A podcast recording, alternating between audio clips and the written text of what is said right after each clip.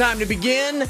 And wherever you are, whenever you are, however you happen to be listening, we're so glad you've chosen to tune in to DLC.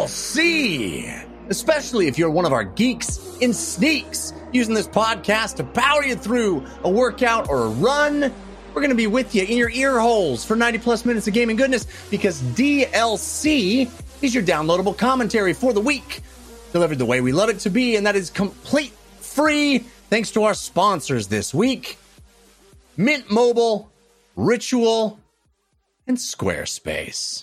Squarespace! They're bringing the show to you. DLC, of course, the show all about games in their many forms. Games played on desktops, laptops, and consoles. Also, games that involve dice, luck, and cardboard. I'm your host, Jeff Cannata, the spell with two N's and one T, and I am joined, as always, by my friend slash co-host slash nemesis. The guy who's sending warm thoughts out to the world, Mr. Christian Spicer. Hello, Christian. Hey, Jeff. Hey, everybody. I was planning to fly back today.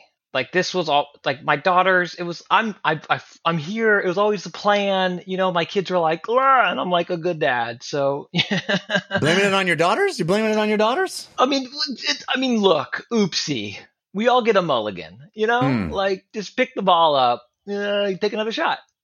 hey, if you are listening to us and you are in Texas or part of the country that's having a hard time right now, our thoughts go out to you.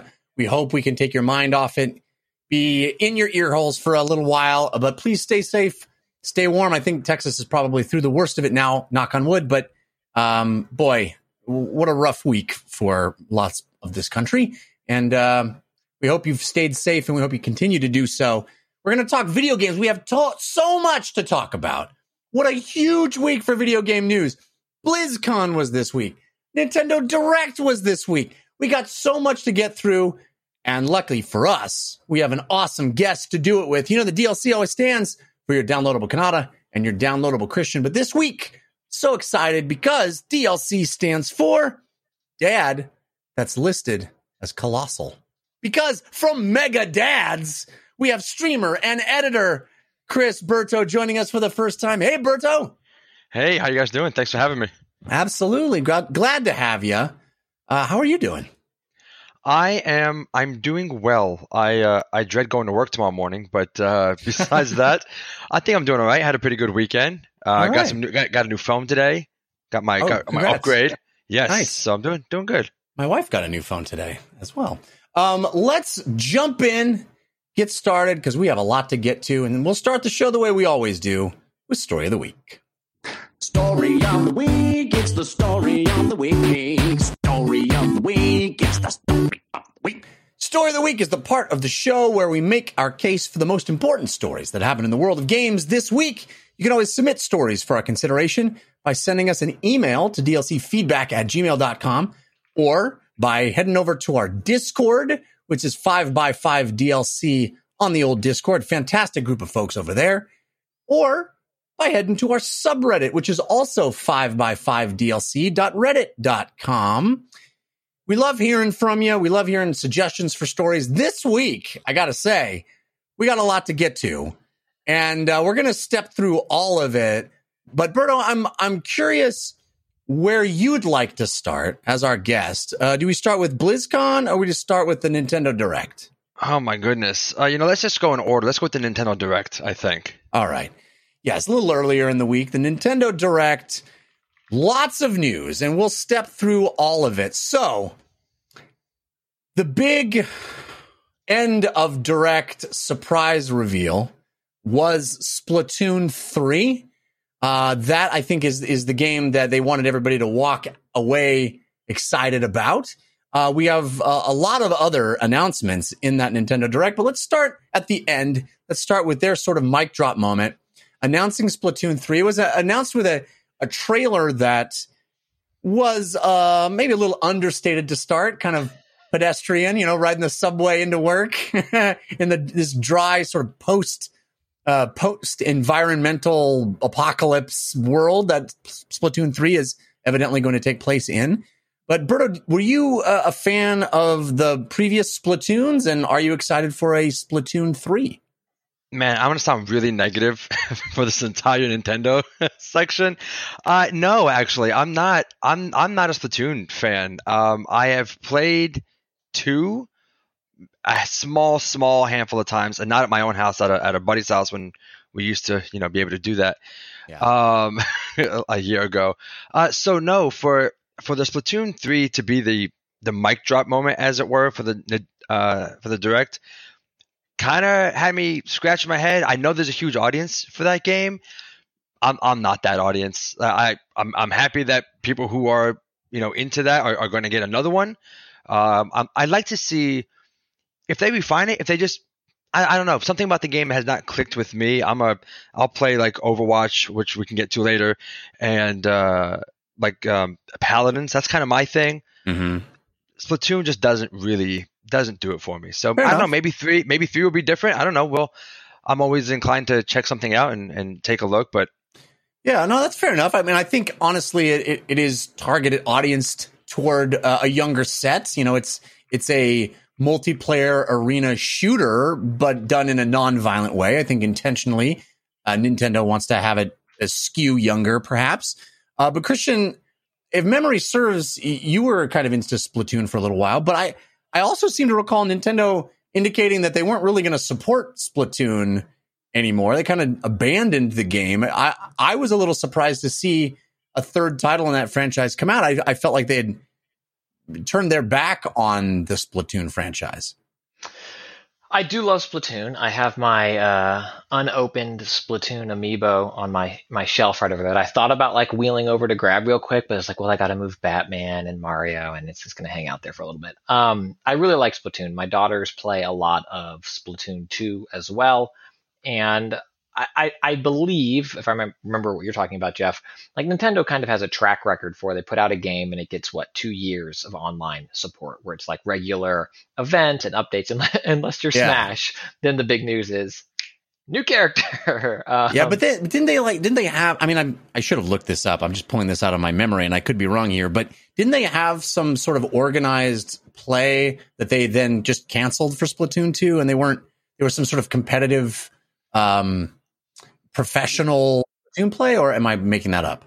Maybe chat will remember. I don't remember. I remember Splatfest, Splatfest and some of those tournaments that they would do. Yeah. And then they're kind of like, we're kind of done with those and major updates. But that was kind of always, I think, the plan or had been the plan. To me, it doesn't surprise. It doesn't surprise me that they would do that and then do a new numbered sequel. You know, I, I don't think Splatoon three is surprising the way Overwatch two was surprising for some folks, where it's like oh, we thought that was going to be the forever game that keeps getting built upon, like Rainbow Six Siege. I think a Rainbow Six Siege 2 would surprise folks at this point. Um, Nintendo seems to have, you know, done those numbered sequels a lot. And Splatoon 3, I don't know what it is. It's different than 2 right now, other than maps. I mean, that trailer had the feels like it, the first games are mm-hmm. i mean there's like a larger context about kind of the world and what's happening and the two had the single player campaign that I thought was pretty engaging and got tricky toward the end. But this the trailer for three seemed very serious at first, and then it was like, yeah, but also Splatoon, blah blah blah blah blah blah blah. blah yeah, like they arrived in the city and everything's different now. Uh, yeah, and, and beyond that context, we really didn't get much information as to what would make this one different. Uh, I mean, I guess some of the characters we saw are a little different, but uh, you might know better than I, but what would you want as a fan of Splatoon in a Splatoon 3? What are you hoping for?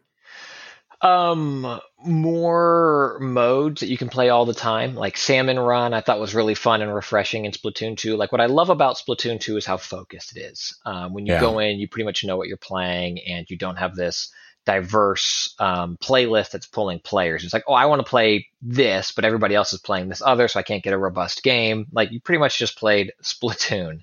Um, but I, I, would like to see a little more diversity in the types of matches they have, and maybe if it even is just rotations. So it's like two months of this, one month of this, two months or something like that. Um, or on Saturdays they they test out this. I think that could be really fun. And I'd like to see them build on the um, single player portion, and I think kind of like Salmon Run, I'd love a dedicated PVE. Um, Interesting. Talk about it later, but I really like PVE. I've always loved Horde mode. Um, Yeah. What was it called in in Halo? Had theirs too. Um, firefight, flight, fight, fight. something? Firefight sounds right. Yeah, fire Um, teams, fire teams, and you would firefight with the I your don't- fire team. I thought it was called Horde mode, so I have no idea. anyway, I yours, get, you, I get what all you're called saying. Horde mode. I think Yeah, I think a PVE Horde. mode in uh, Splatoon would be would would be pretty cool. Um, lots and of then, other and stuff then to more get. unlockables. Oh, go ahead. Oh, sorry. The last More thing is just like I love. I mean, the aesthetic and the fashion in Splatoon series has always been great. So I'd love to just have more fun with that, and and let me dress up my character even more. Um, you know, give me all the Animal Crossing options, right? Like, let me go hog Yeah. wild. I would love that. Uh, I guess the other big news uh, in, in Zelda world is we're getting Skyward Sword HD, which uh, I actually really like Skyward Sword. I know it's a low point for a lot of Zelda fans, um, and they've come up with some interesting ways to incorporate the old Wii remote motion controls because they had the the nunchuck and the uh, the controller as the your sword and shield in that game, and you would actually swing your arm to create sword strikes in certain directions. And a lot of the boss fights and and puzzles were specific to having a specific kind of uh, slash, either up and down, vertically, or side to side, or diagonally. And they've come up with a way to do that in the context of playing it on the Switch without motion controls. They're also supporting the detached uh, Switch controllers for the Switch that has detachable controllers. They they had to come up with a new control mechanic because they removed that functionality from their console, which is bonkers. But um, I think it's pretty interesting. They're using the right analog stick to make um, you can input it based on the direction you're pulling the stick. Is how you're swinging your sword. Kind of interesting. Uh, Berto, what do you think of uh, Skyward Sword HD? Is this another one that kind of not not impressing you? No, uh, well, so I do not have a, a, a history with Zelda. Uh, Breath of the Wild is the first Zelda game I ever beat. Um, and I've only dabbled in some of the other ones. Uh, I've dabbled in Link to the Past. I've dabbled in Ocarina. Um, I was really hoping to see Wind Waker. That's the one that I want to play. That's that's kind of that's the one I want. That's the one I want to play. And I know it's available on the I think the Wii U, but I and millions others didn't own a Wii U, so that was kind of lost to me. Um, I'm going to give this one a try. Uh, I'm glad that they, and again, like you mentioned, they were kind of forced to give it a non-motion control because the Switch lights. They, you know, they had to find a way to let people play it on that console as well. So I'm looking forward to this one. Um, I- it's it's in my backlog of things I missed on Nintendo platforms, uh, as Yeah. many many Nintendo games are for me. Um, I'm looking forward to it. I've Yeah. talked to people in the in the Megadads community who said, yeah, it's you know it's so so, it's hit or miss. The motion controls with this and that. Um, I won't use motion controls at all. It's just not the way I want a game. It's why I didn't play much of the Wii or the Wii U. Um, so I'm looking forward to this one. I'm I'm definitely gonna give this one a shot. I think it's a really strong Zelda game for like the first third or or half, uh, and then you start backtracking a lot, and it forces you to go back to areas, and it kind of bogs down pretty heavily at a certain point, and it feels a bit like a slog. But then it picks back up and it has a great ending and a cool final boss fight.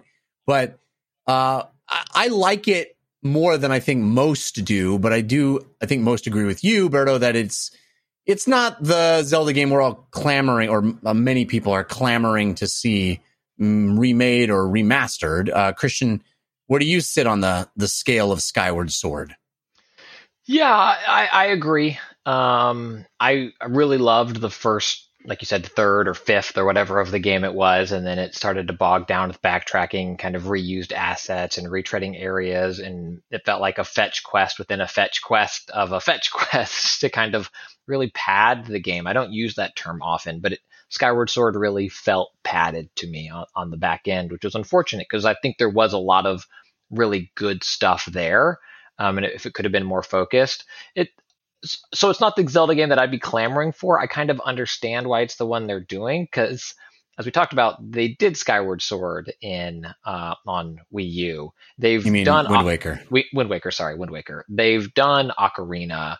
Like I guess Twilight Princess is one that people were hoping for, and you know I'd love to see like a. I think people were hoping for a lot of things. One like the big full-on remaster uh, of some of these older games like Ocarina or Majora's Mask. Remake, yeah, Remake, the remake yes. version, yeah. Yes. Um, It also it, it feels like a missed opportunity though too with the 35th anniversary.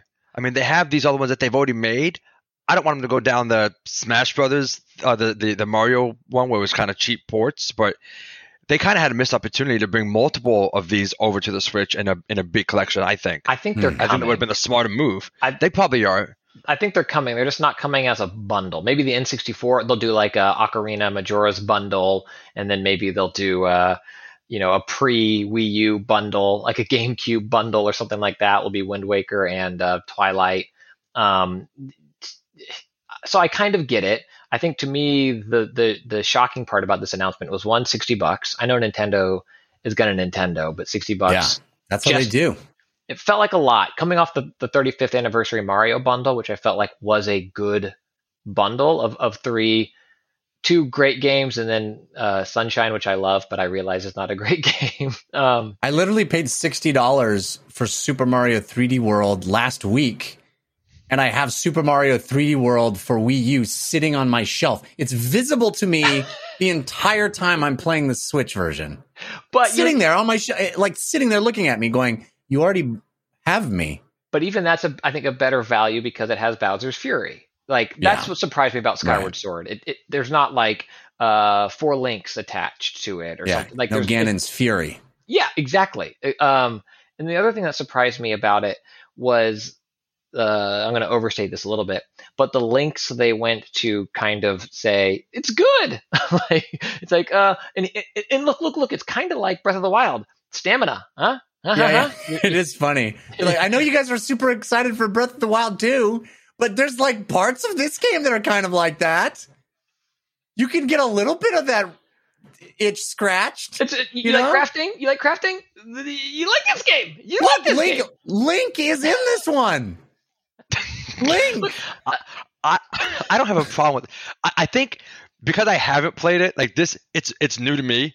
So sixty bucks, it's more than I would want to pay for a remaster of any kind. I mean, a- any remaster except for one that we'll talk about later that I can't wait to get my hands on. That hopefully isn't sixty bucks. But uh, 40. It's already been announced. We'll get to it. Oh, is it? Oh, Yeah. God, thank God. Either way, sixty bucks for a, a new Zelda game for me, good, bad. Ah, it is what it is. I'll, I'll play it. Yeah. For sixty bucks, I'm going to beat it. For sixty bucks, I'll Well, play through the whole go. thing. There you go. See, that's, 60 bucks. it's called incentive. It's called incentive. Um, Value proposition. Yeah, uh, yeah, I, I, yeah. I, I'm, I'm, I think more high on this game than than most. But it is one of the, my big takeaways from this entire week between BlizzCon and uh, this Nintendo Direct is, and I tweeted this is, uh, video games take a long time to make. You know, they take longer to make than you think. Uh, always, you know, a- anything that's good takes longer to make than you think it will, and Which oftentimes longer to make. this. It's just why we crank this podcast out really quickly. Um, Yeah, yeah, because it's not. Who cares? Uh, but it's also longer to, to take most of the time than the people making it think it's going to take. You know, so um, you know when they come out there and they're like, "Hey, Breath of the Wild 2, I know we announced it a long time ago," and you feel like it's just a sequel. It's basically we're just using the same you know stuff we already made and we're throwing new stuff. Eh, it's so far away that not only are we not showing you any of it right now, we're also throwing up a other Zelda game to tide you over because it's not coming soon. You know, um, I think that was my takeaway, and and uh, more power to them. Right, I want them to make a great game. I also stand behind my prediction, uh, which I think was this year, that it's not going to be called Breath of the Wild two because he called it the Breath of the Wild sequel, which indicates to me it's no longer called Breath of the Wild two. So that was my prediction. I'm standing by it. I did. Um, You know, oh, go ahead.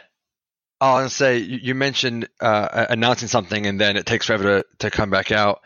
Uh, Metroid um, was a logo, I think a decade ago at this Mm, point now. yeah. Is what it feels like, and we're, we're gonna get the Switch Pro before that game comes out, or the Switch Two, or I the think so. Yeah.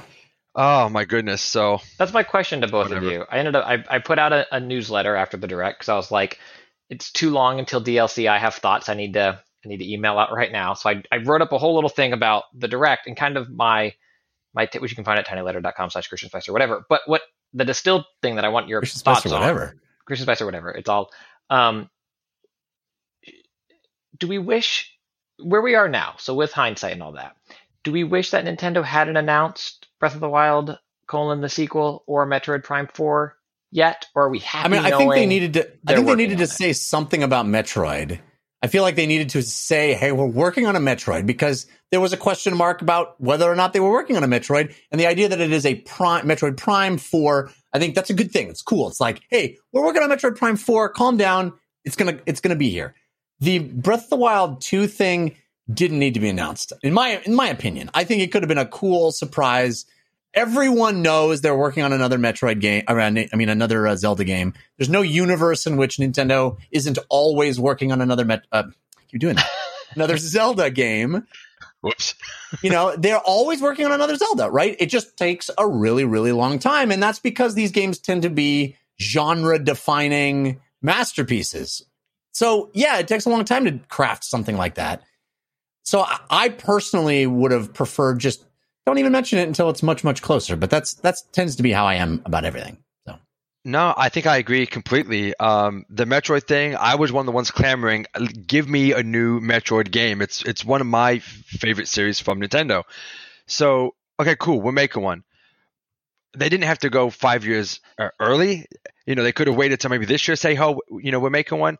Um, but I, I do agree that yes, say, "Hey, we haven't forgotten about the series. It's not dead. We're not going to do that weird Game Boy."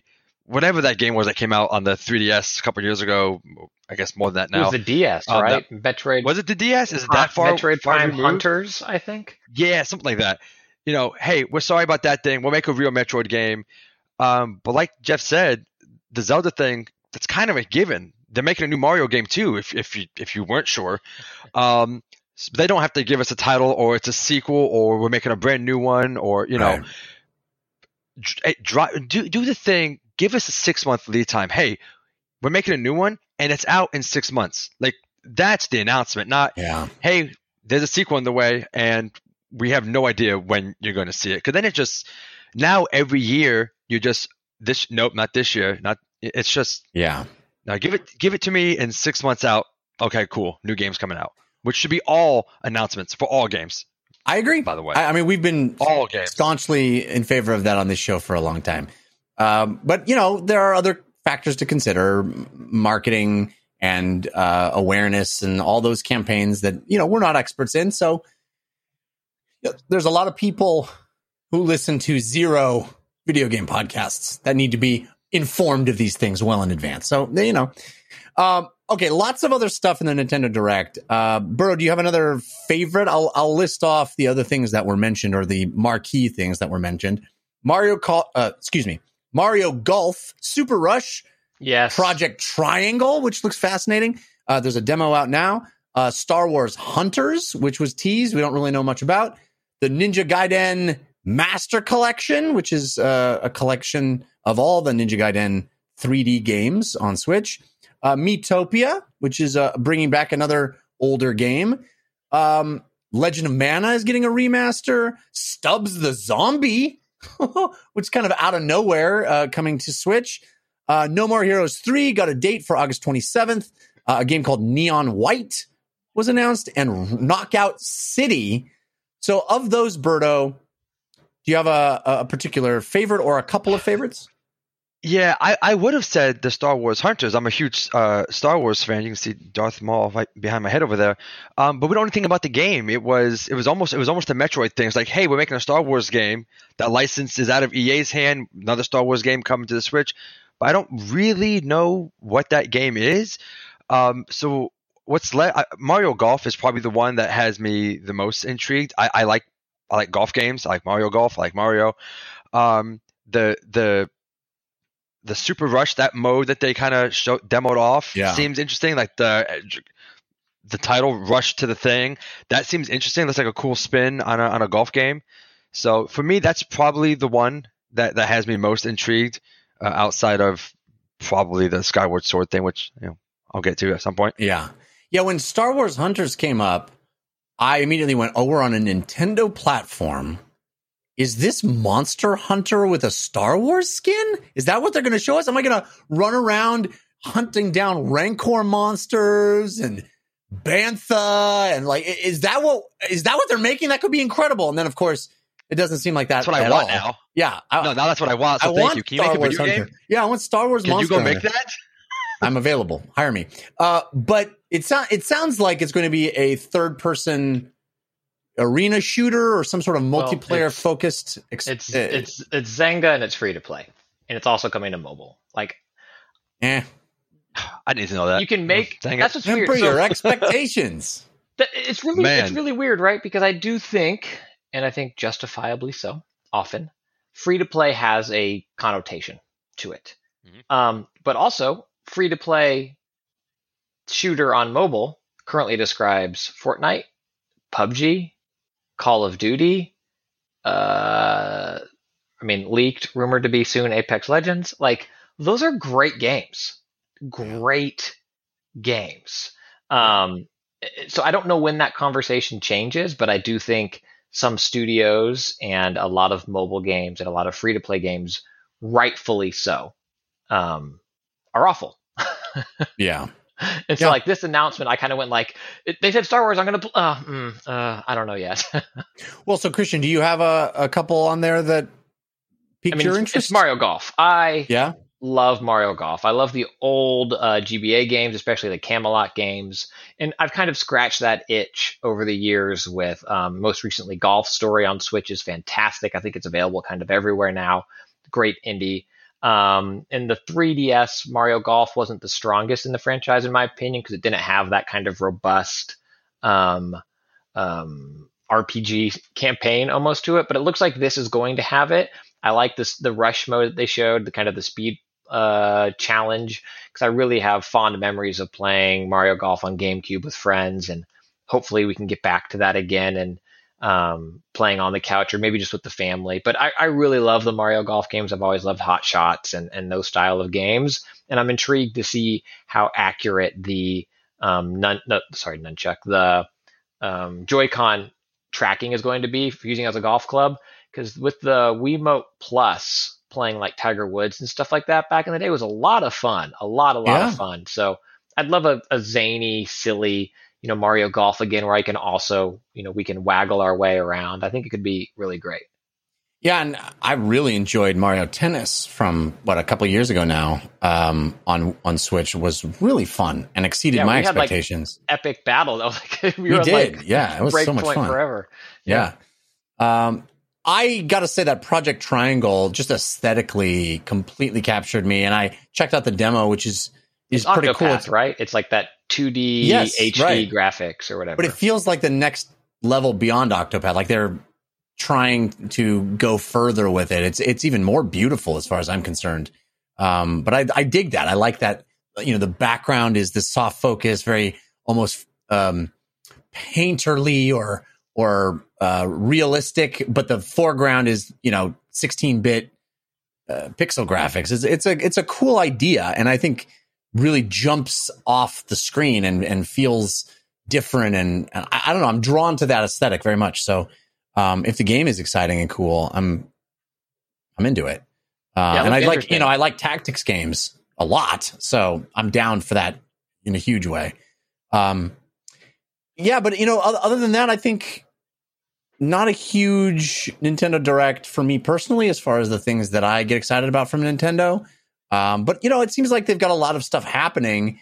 It feels like another year. I, it, you know, Switch consoles keep selling like hotcakes, and Nintendo doesn't really even need to give the you know the big tent pole stuff every. There's like one or two per year, and Switch keeps selling like like crazy. And I think a lot of that is because they smartly embraced the indie scene, you know, having a physical copy of Hades as part of this uh, an, uh, this direct announce, I think is smart, right? This is this is a game that should be in the hands of people that you know won't download stuff from the store, that only buy stuff from GameStops and Best Buys. Uh, it, it's a game that's worthy of that treatment, and I think um, a lot of a lot of the greatest experiences I've had on Switch are from indie games. So I guess Nintendo doesn't have to do a lot, but it doesn't seem like they're doing a ton of really must have big, you know, AAA well, tentpole stuff anymore. I think a lot of the people in the moment coming to the console now are people who maybe haven't had it. And I don't know if it's like pandemic purchases, like people are getting into gaming, wanting to connect more with folks. But if you look at sales, Mario Kart 8 Deluxe is still skyrocketing along. Um, Mar- Animal Crossing is still up there. Like they they have those tent poles, and Nintendo tent poles remain tent poles forever. And when they stop Right. being tent poles, they just re-release them, and they're tent poles again. Exactly. No kidding. It also helps that you know you can buy the Switch Yeah. in stores without needing. so the, its availability probably probably helps. Uh, I, my my overall takeaway, I think, from the direct was kind of depressing and, and not. I feel as if because I, like the the the tentpole games. That's that's the Mario's, the Zeldas, Donkey Kongs, the Metroids. Those those would bring me to to Nintendo.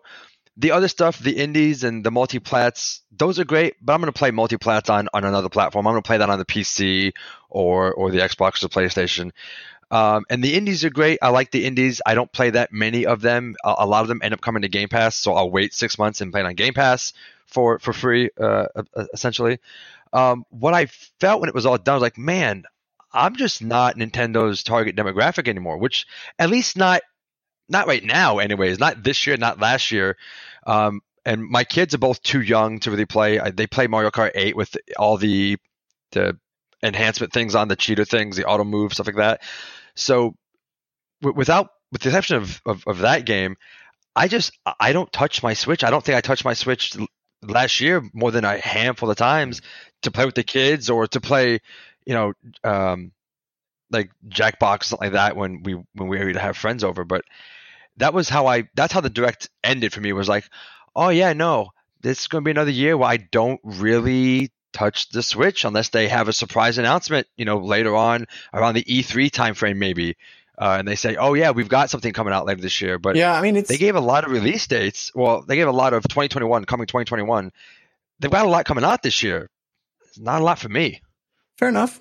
Uh, you're right to point out, though, it, it's only February. We, there's certainly an opportunity for more things, and I suspect we will see more things coming to Switch from Nintendo specifically um, in this calendar year.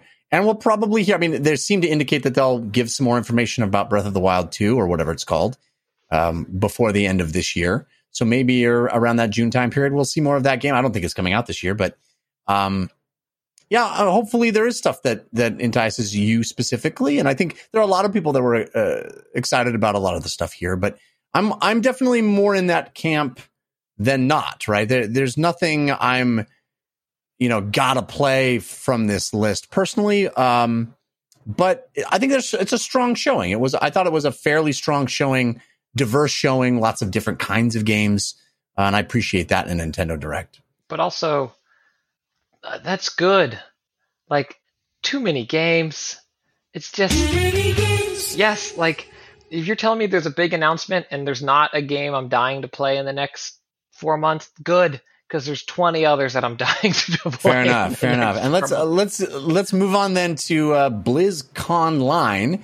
Uh, but first, I want to thank our first sponsor, which is Squarespace. Uh, if you have any reason to make a website, let me recommend Squarespace. You've probably heard me recommend Squarespace for over a decade because I've been using it that long. JeffCannata.com was built on Squarespace and housed there. I'm happy to use it. Happy to continue to recommend it to friends and family. Anybody that needs a website. If you have really any reason, if you want to showcase your work, if you want to blog or publish content, even if you want to create a storefront and sell stuff to promote a physical or online business, Squarespace is the place to make your website. You can make it yourself. All you need is an idea. You don't need HTML programming experience. You don't need a lot of money to hire somebody. You can do it yourself based on your idea. You start with one of their amazing templates. And then you just mess around. You start using their tools. They're so simple to use, so easy. It's all drag and drop. What you see is what you get. Just moving stuff around, making it your own, building the site that you want. You want e-commerce functionality to sell anything online, drop it in. Simple. Boom. It's there. You want analytics to help you grow in real time. It's there. You got everything optimized right out of the box for mobile. You don't have to worry about that. You don't even have to worry about upgrading or patching anything. That's all handled for you in the background. Could not be simpler. But if you run into any issues, There's always 24 7 award winning customer support there to help you out. It really is the best way to make a website. You can make it yourself. Head over to squarespace.com slash Jeff sent me. You'll get a free trial. You don't even have to enter your credit card. You can start building your website, make it, decide if it's what you want. And then when you've got it looking great and looking exactly as you'd like it, when you're ready to launch, use our promo code Jeff sent me, J E F F S E N T M E, all one word. You'll save yourself 10% off your first purchase of a website or a domain. They also sell domains. Great way to buy domains, by the way. Uh, you just plug in what you want. They have over 200 extensions to help you get the right domain name. It's so, so good. Squarespace.com slash Jeff sent me and the promo code Jeff sent me will get you 10% off. All right, let's talk about BlizzConline, as they were insisting on calling it. uh, this is, uh, I think, the first BlizzCon ever to be completely remote. Um, without I don't Jeff. think. Oh, I thought you were going to say. Uh... Not the first one without me. It's the, only the second one without me. I, I missed one when my, my son was born, Oh, uh, but that's the only BlizzCon that I've missed. you Um, could have named him BlizzCon, Cannata. Um, I could have. Yeah, Bl- BlizzConada. That would have been Oh, or jeez. Blizz for short. Missed opportunity. Yeah, missed it. I missed it. Um, All right, next time. always Next be time. branding. uh, I missed it the next time too. I have two kids. I both I, I ruined it. Um, anyway, this one completely free, all virtual, uh, no people. I mean, BlizzCon. I'm a I'm a huge fan of BlizzCon as an event. It's one of my very very favorite things to attend. Like I said, I I've gone every single time that they've had one, uh, except for once. And the reason is because it is a really positive place mostly. and it's about people coming together and celebrating these games. It really didn't feel, I mean, yes, there was always announcements and excitement in the opening ceremony, and that was cool, but it never really felt like a big PR event. It felt like a gathering of people, uh, fans, and it was about meeting up with your guildmates. It was about playing games together. It was about going to these cool events and the concerts. And it, it felt more like a party with a bunch of people that had a shared interest than it did uh, a PR event. And even when I was covering it from a PR perspective, I was covering it as a, a person who talks about these things, going to the press room, etc. It still felt like that to me. So removing the element of people actually congregating in a place, um, I thought could definitely have marred it. But I actually thought they did a pretty fair job of keeping the focus on interactivity. Uh, these Q and A sessions that they they still had, um, even remotely, having the developers put together these wonderful packages and and talk about the games as they have in past years. You know, with detail and spe- specificity. Um, I thought I thought BlizzConline 2021 actually uh, came off pretty well. Their their front end portal was really great, and I loved that it was free to everybody. But let's talk about some of the uh, announcements. I think the big two announcements are Diablo 2 Resurrected I want it. and Oh, yes. Burning Crusade Classic. Right, these are the 2 uh, Mhm. both had sort of leaked ahead of time, but those are the two big game reveals. There's a lot of specific nuggets about existing games. Uh, World of Warcraft's Shadowlands expansion is getting its next big content update called Chains of Domination, which advances the story in that game. It looks pretty cool. Uh, we got updates on Diablo 4 and a it. new class. We're going to get the Rogue in Diablo 4, which looks insanely cool. Um, and we got this uh, this Blizzard Arcade Legends game, which is repackaging very very old games from the 90s that Blizzard made in its in its early years. Uh, in fact, that was put out already. It's it's available, was announced and put out uh, in the same moment. But but again, I think the the big marquee announcements: Diablo 2 Resurrected, Burning Crusade Classic. Both games. No, this was the 35th anniversary, I believe. 30, 30th, 30th, 30th. 30th. Yeah. 30th anniversary of Blizzard. So I guess, you know, it's appropriate that a lot of these are looking back. But Berto, what do you think about these? Both of these products are definitely backward looking. Uh, remasters, uh, so to speak, of uh, one case, very much a remaster of old games. Uh, and not much, uh, you know, they kept saying over and over, we have lots of stuff we're working on. We're going to talk about those in a future time. But this was a very much a backward looking event. What do you, what do you make of it? the absolute highlight of my entire weekend was the confirmation of Diablo 2 Resur- Resurrected. Yes. That the That's title. the title.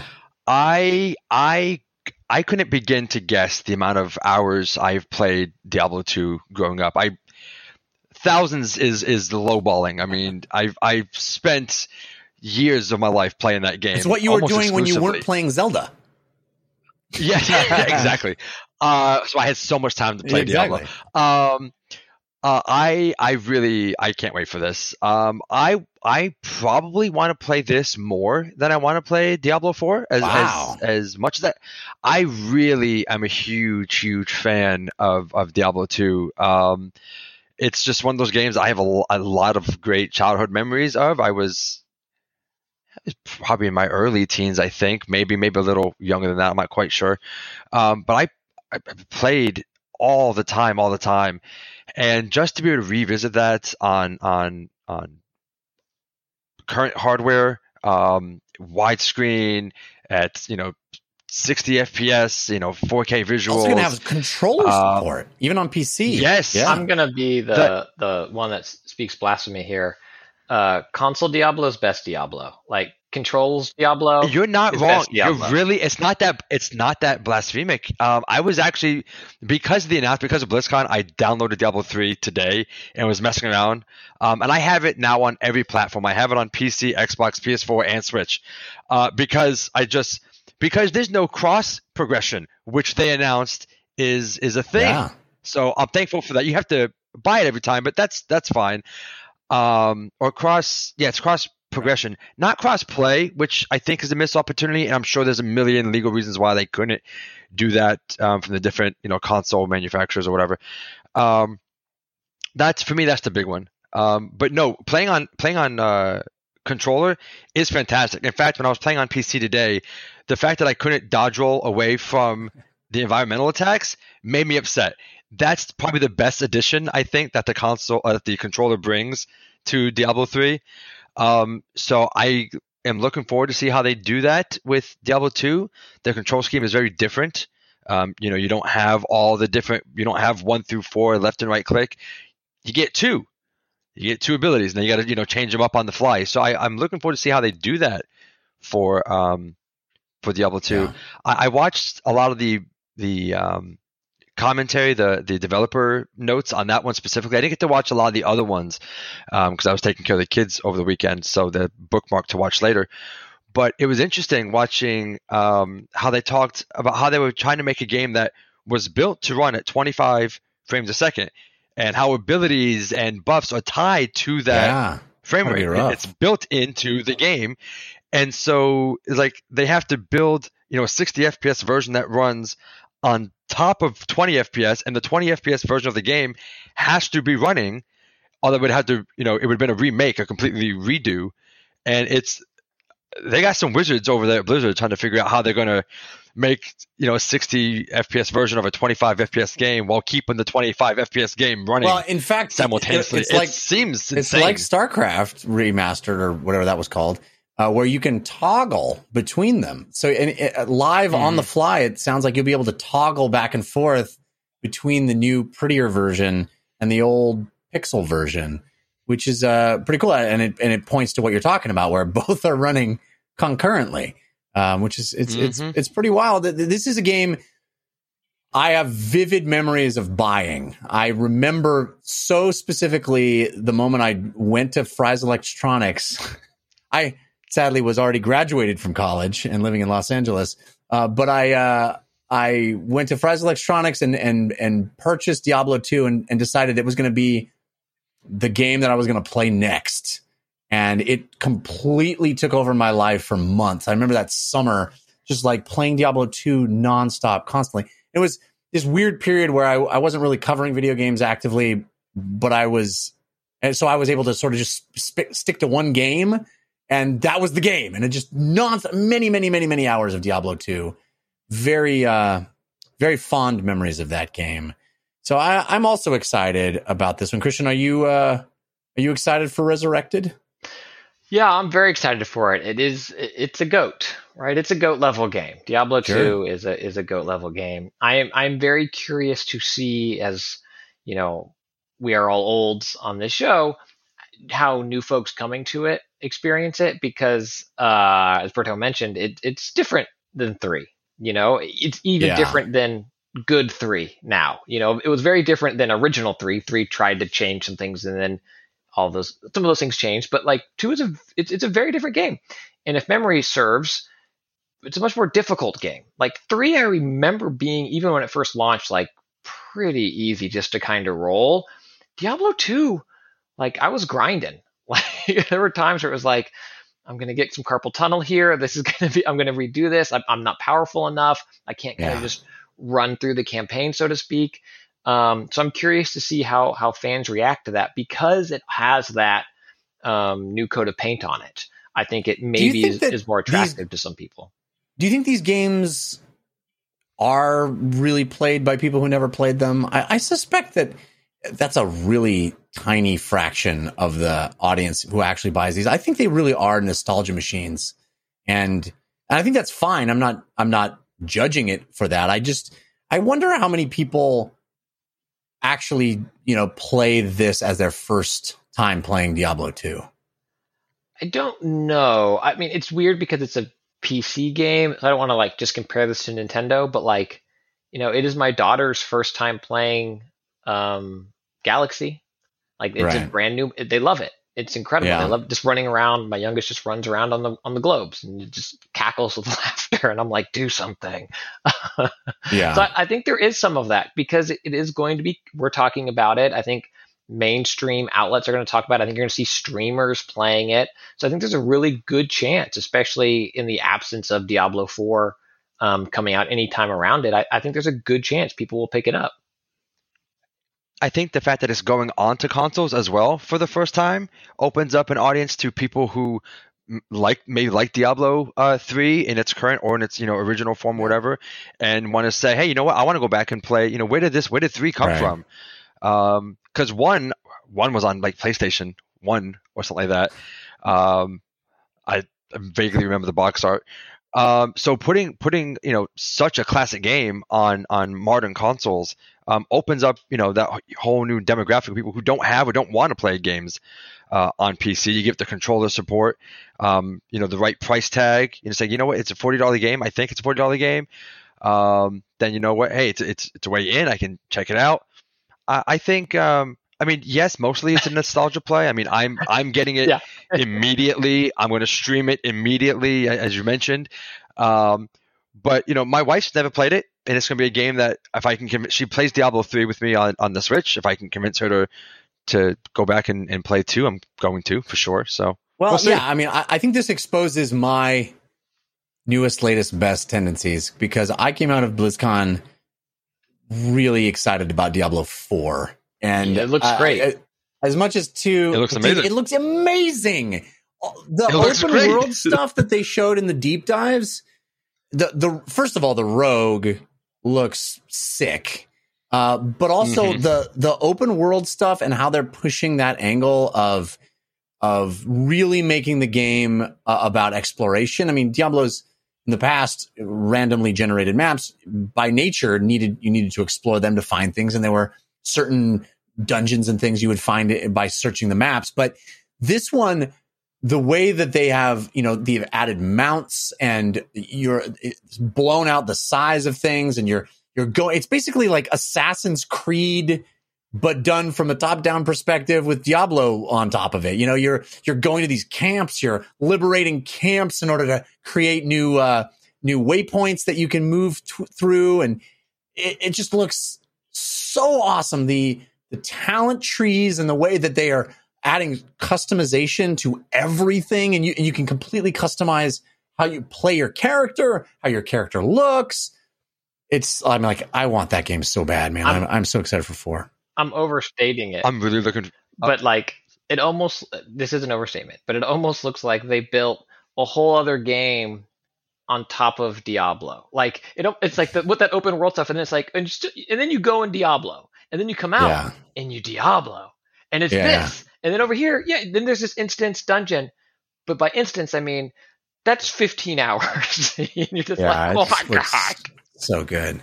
It looks it looks incredible. The Rogue they they announced looked. All, I watched. You mentioned the the the mounts. The the dismount that Rogue dismount that animation that that ability is just it's she sick. leaps It's up off the top of it and just Just- rains just arrows. Rain of Yeah.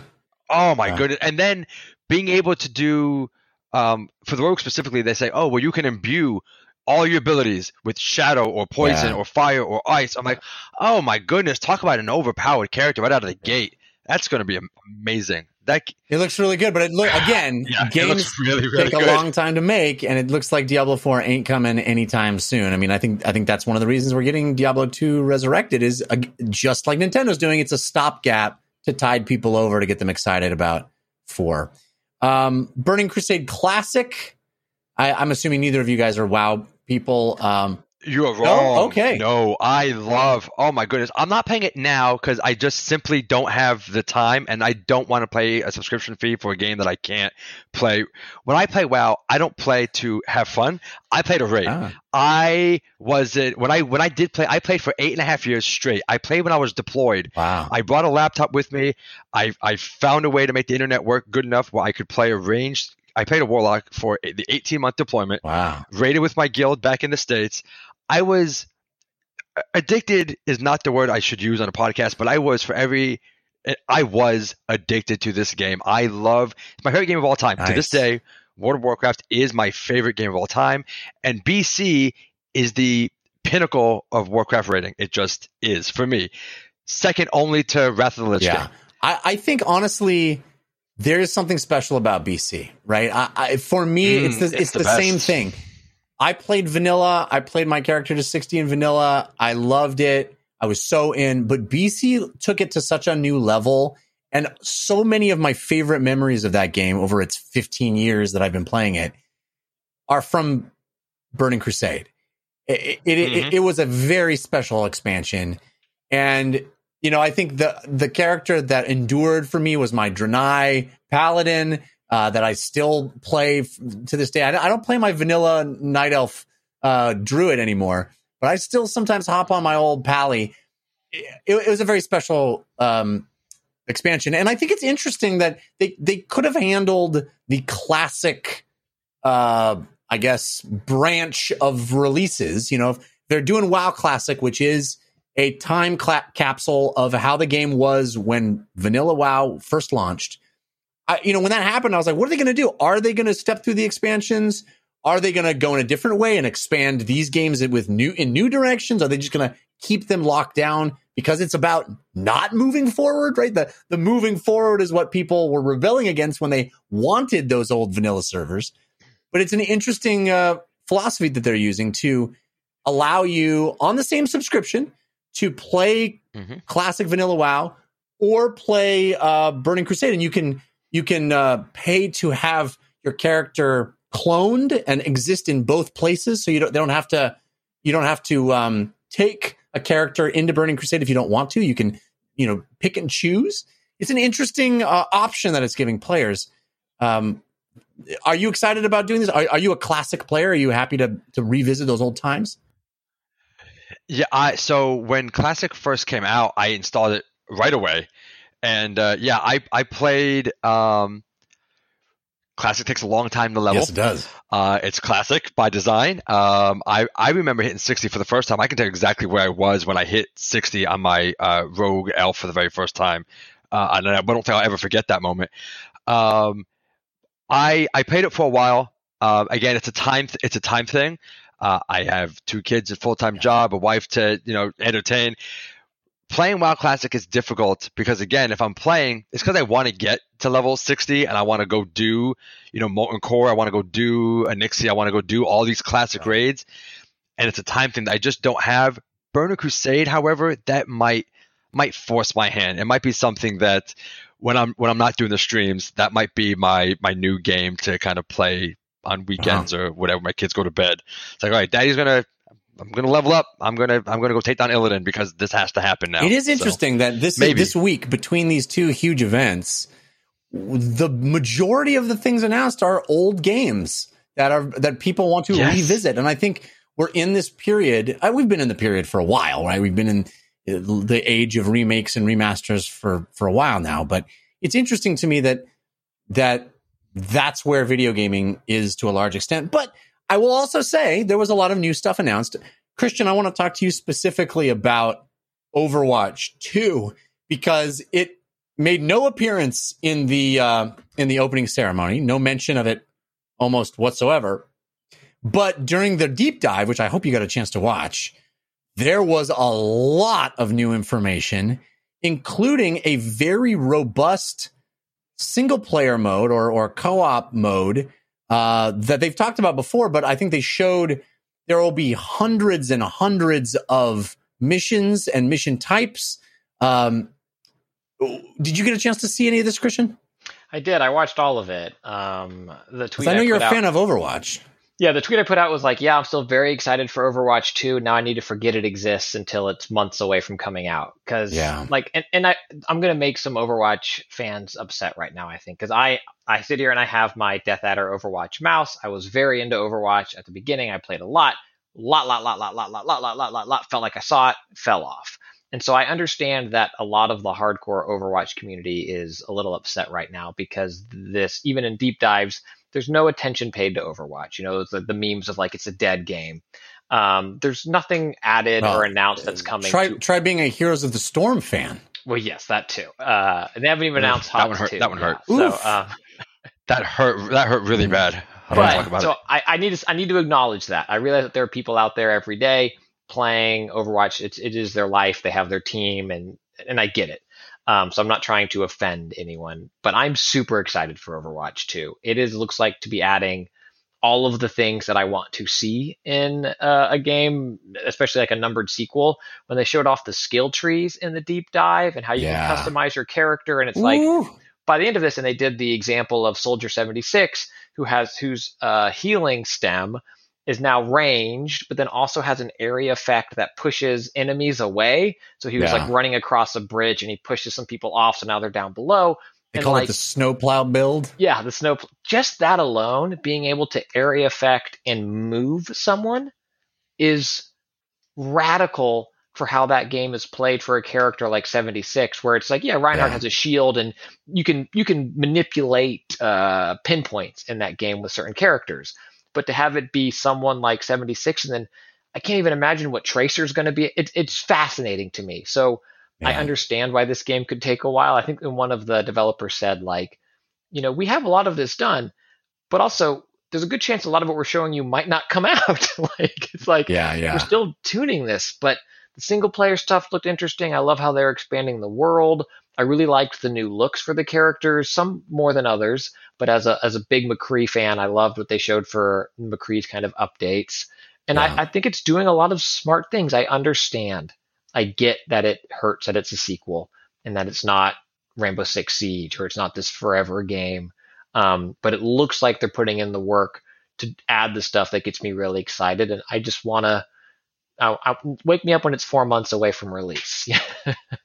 yeah. Yeah. I mean, that's how it is with a lot of this stuff this week was these games are going to be awesome. They're not near. They are not coming out anytime soon, but they're not NieR Automata either. Automata, they are also not automata, near. Automata, uh, all right. Well, let's talk about the games that are near and so near that we have been playing them. First, let me thank our second sponsor, which is Mint Mobile. Mint Mobile is here to save you money. I mean, after the year that we've been through, saving money should be at the top of everyone's list of resolutions of of goals for 2021. And if you're still paying insane amounts of money every month for wireless, what are you doing? Switching to Mint Mobile is the in- easiest way to save money. Uh, as the first company to sell premium wireless service online only, Mint Mobile lets you maximize your savings with plans starting at just 15 bucks a month. What? My mobile bill is like 90. 15 bucks a month. Well, how can they do that? Well, because they're online only and they pass those savings, the uh, the reduction, the elimination of traditional costs of retail, they pass that stuff on to you. The savings come right to you. All the plans come with unlimited talk and text and high speed data delivered on the nation's largest 5G network. You can use your own phone with any Mint Mobile plan. You can keep your same phone number along with all your existing contacts. And if you're not 100% satisfied, Mint Mobile has you covered with their seven day money back guarantee. Switch to Mint Mobile and get premium wireless service starting at just 15 bucks a month. Christian, I know you did this, right? Yeah, I was going to say um, they sent me uh, a package to play with, and I've been using it. It's probably been two months now going on.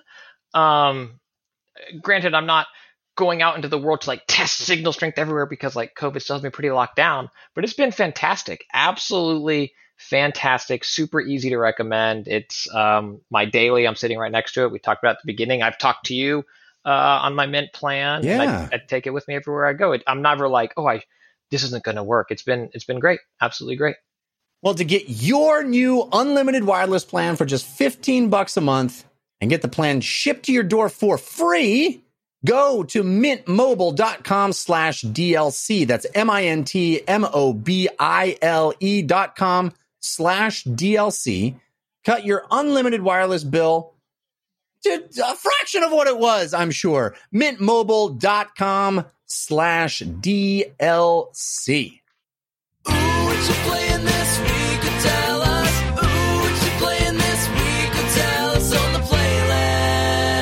All right, it is time to talk about the games that we have been playing. Berto, what has been on your playlist? Can we talk about how good the end of Hitman 3 is? yes. I mean, I think I would have appreciated it oh, more if I had goodness. played the previous games, but I agree. And I'm really mad that I didn't, having having just finished uh, Hitman 3. Uh, I just finished it last Tuesday. And um, that last level is it's, it's really not a Hitman level. That last level, that very very last little bit, it's so different from the rest of the game. Um, I had such an amazing time with that level, though. It was just a ton of fun. Um, Hitman Three is amazing. Uh, I'm I'm probably going to go back and and buy and then import one and two into the the three engine so I can get a better understanding of how that game ends, and also just to have uh, you know more sandboxes to play yeah. around in. Uh, that game is really it, it's really it's really fantastic. Broad, um, so I just finished spoiler. that. Broad spoiler, broad spoiler, broad spoiler, broad, broad, broad, broad, broad. Hitman Three has an incredible secret ending, which if you haven't experienced it, I recommend pulling it up and at least watching it. Ah, now I got to Google how to do it. Broad spoiler over. That is all. Oh man! Oh man! I'm gonna have that, to go do it now. That, I have to that game is really extraordinary. It just the mm-hmm. the breadth of every single level, the the number of different options you have all the time. And every moment you have so many options. There's so much to discover. There's so many nooks and crannies that have wonderful things waiting to n- not to just discover, but to provide new options for you. You know, that's what's so extraordinary about these games that I have discovered, having been a much late to the party fan of the Hitman experience, is that it, it really is about providing new options. And I've said many times that video games uh, options are what make them fun, making decisions, making choices. And the fact that this game constantly gives you a huge array of choices and then the reward system is about providing additional choices for you. And that, I don't know of another game that really does that. Um, most games, the reward system makes the choices that you've already been making more powerful or, or mo- more potent. But this actually provides new gameplay opportunities when you explore, when you discover. And that is pretty cool. Uh, it really, it's an engine for creativity. Go ahead. I'm sorry. Yeah, no, I say it's one of my favorite things. You, you go through your. First of all, I found out that I'm not creative at all. Uh, I was, I absolutely followed the like the planned missions that you that you yeah. find and say, okay, well now go do this, go do this, go do this. I did that all the time unless I screwed up. And then it was like, okay, well, now I'm going to get a one star on this because I'm finishing the mission, not restarting. And everybody is now the target. I don't just care. gonna mow them all down. It's, it's, basically yeah I, I turn every level into the last That's level funny. basically um, but what i like so much about it is you know you go through you, you, you follow one of the missions or however you want to do it and the more you explore the more you take your time playing through each level you beat it you get your score. It's like okay well now you've unlocked this. You can start here you can start here you can start here. You can now start with this weapon because you found it. You can start with this gadget. You can um, you can have this item already hidden in this location so when you need it you know it's there already. And then that next time you play it even if you wanted to do the same story beats again the way you got to that would st- would still be completely Yeah. different because of how you infiltrate the mission it's just it's just so good it's it's I'm- fantastic I, I had a really really I'm really glad that three Um, connected with a lot of people or got like press media bumps. I think largely because of the second level, and, and it's easy to write about and, and encapsulate kind of that knives out clue style level. But I think what this most recent trilogy kind of struggled with for some people is that it's like, what kind of game is it? You know, it's a third person action stealth game. Well, I don't really like those. Well, I mean, it's not that. I mean, it's that Yeah. but it's nothing like that. Well, what is it? Well, you know, you don't want to get caught, okay, but but you got a plan. Oh, I don't really like that. I just want, but it is that. But it's not. It's like Yeah. it's it's hard to kind of wrap. But I think Mhm. for me, Hitman and 3D Mario games and a few others are- are the type of game where Jeff, you mentioned like how it rewards you. Like these games almost reward you by finishing a level by then saying go play it again. It's like you, you get through it once and you get the shine at the end and you're like, oh, I can beat that level. And then the game's like, no, you didn't. This is the real level. And you're like, oh, that's Yeah. the level. and Hitman Yeah, I does guess. that really well. I, I'm not motivated hugely to replay the levels. I mean, I am a bit, but not. That is not even really what I'm talking about. I, I I'm talking about the the moments where you'll go, you know, you'll overhear a conversation of somebody talking about, you know, oh well, the thing is on the fritz, and then you go and you find the thing, and it's like, oh, you can open this if if you've got a crowbar. It's like, oh well, now I want a crowbar. Where where can I find that? Or you know, you'll if there's a fuse box and all you need is a fuse, and who know who knows what'll happen. And you overheard a cool conversation about how precarious this thing was leaning on the top of something. And it's like, ooh, I definitely want to do that. It, it's constantly revealing new creative ways to do the thing, even in the context of the single run of the level. And that to me is what's so exciting is that it is this massive sandbox. And I think to your point, Christian, about people describing it and going, eh, that was totally me. And even when people are like, well, it's actually really a puzzle game. And I'd be like, that doesn't even really sound better. I, I like puzzle games, but it just it's like a puzzle. It just makes me feel like, oh, I have to figure out the stealth route between here and there. And it's a puzzle. And uh, I don't want to do any of that. So like all the descriptors that I'd heard applied to these games before I actually gave them a shot, the, this new version of Hitman, uh, I think did them a disservice. It- It's none. It's all of those things and none of those things. Mhm. It's It's, it's exactly that. Yeah, it's um, you, you mentioned it. You know, walking around the space, and if you happen to be in this space, you'll happen to hear this conversation that will happen to lead you to this thing. And if you didn't go there, you're not gonna go find the thing that can fall and and you know crush the target. You're gonna find a completely different. And you know, I played it, and a couple of my friends have played it, and even following the main story missions, like I mentioned, getting the the way we got there was entirely different because we just went through different paths and heard different you know conversations or you know picked up a, a document or whatever that said oh well you can go do this like oh well i'm gonna go i'm gonna go try that and if i you know it's just it's just a wonderful It wonderful is. game um and uh before that i beat cyberpunk that that's a great game if you have a pc that can run it uh now i'm playing assassin's creed valhalla i'm really late to a lot of games i play a lot of games not that really late, kind man. It's not that late. These games came Not- out not really. November, like three months ago. I feel like it's late. I feel like it's late uh, compared to everybody else that I know in my circles. You're like, oh yeah, no, we beat that. You know, the week it came out because I have no kids Yeah. and responsibilities. Must be nice.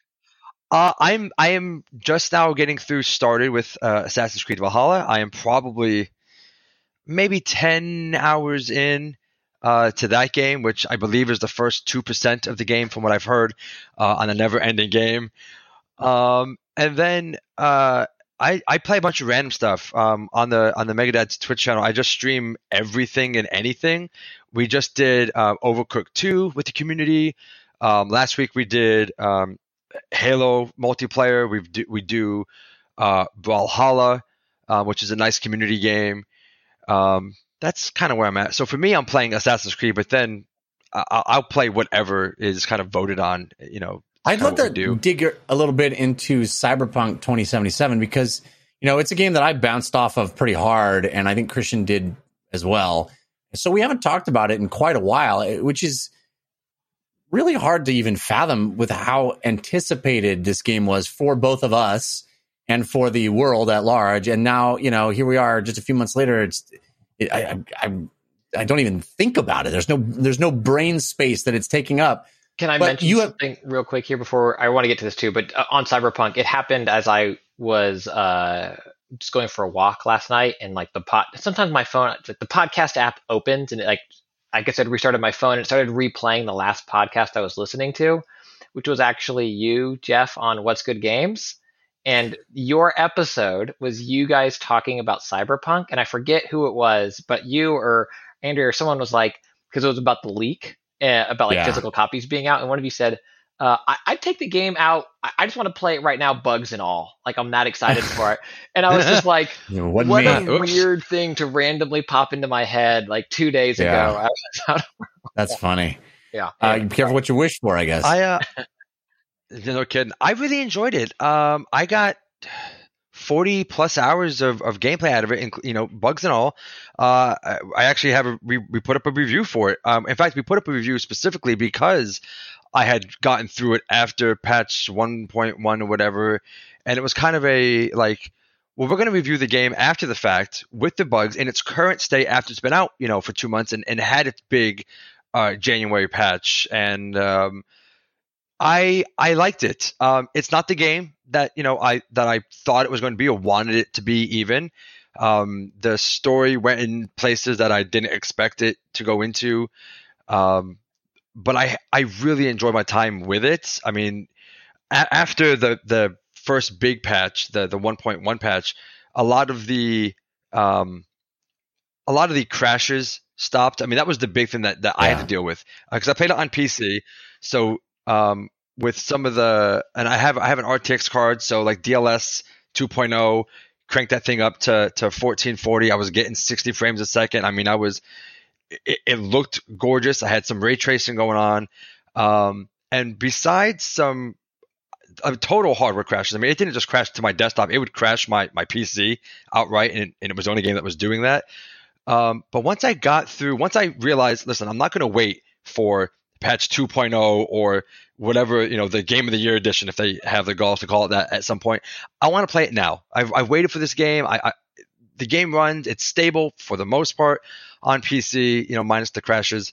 So i played through it and I, I, I really enjoyed it. I played as kind of a stealthy character. I used a lot of the quick hacks. I, I very rarely fired uh, my weapons at all. Um, in fact, I got to a point where, and, and I, I, won't discuss any spoilers, obviously, but I got to a point late in the game where because of the build that I that I was using and, and kind of, kind of how Cyberpunk lets you use the quick hacks and the camera system, which the camera system acts as an extension right. of the player.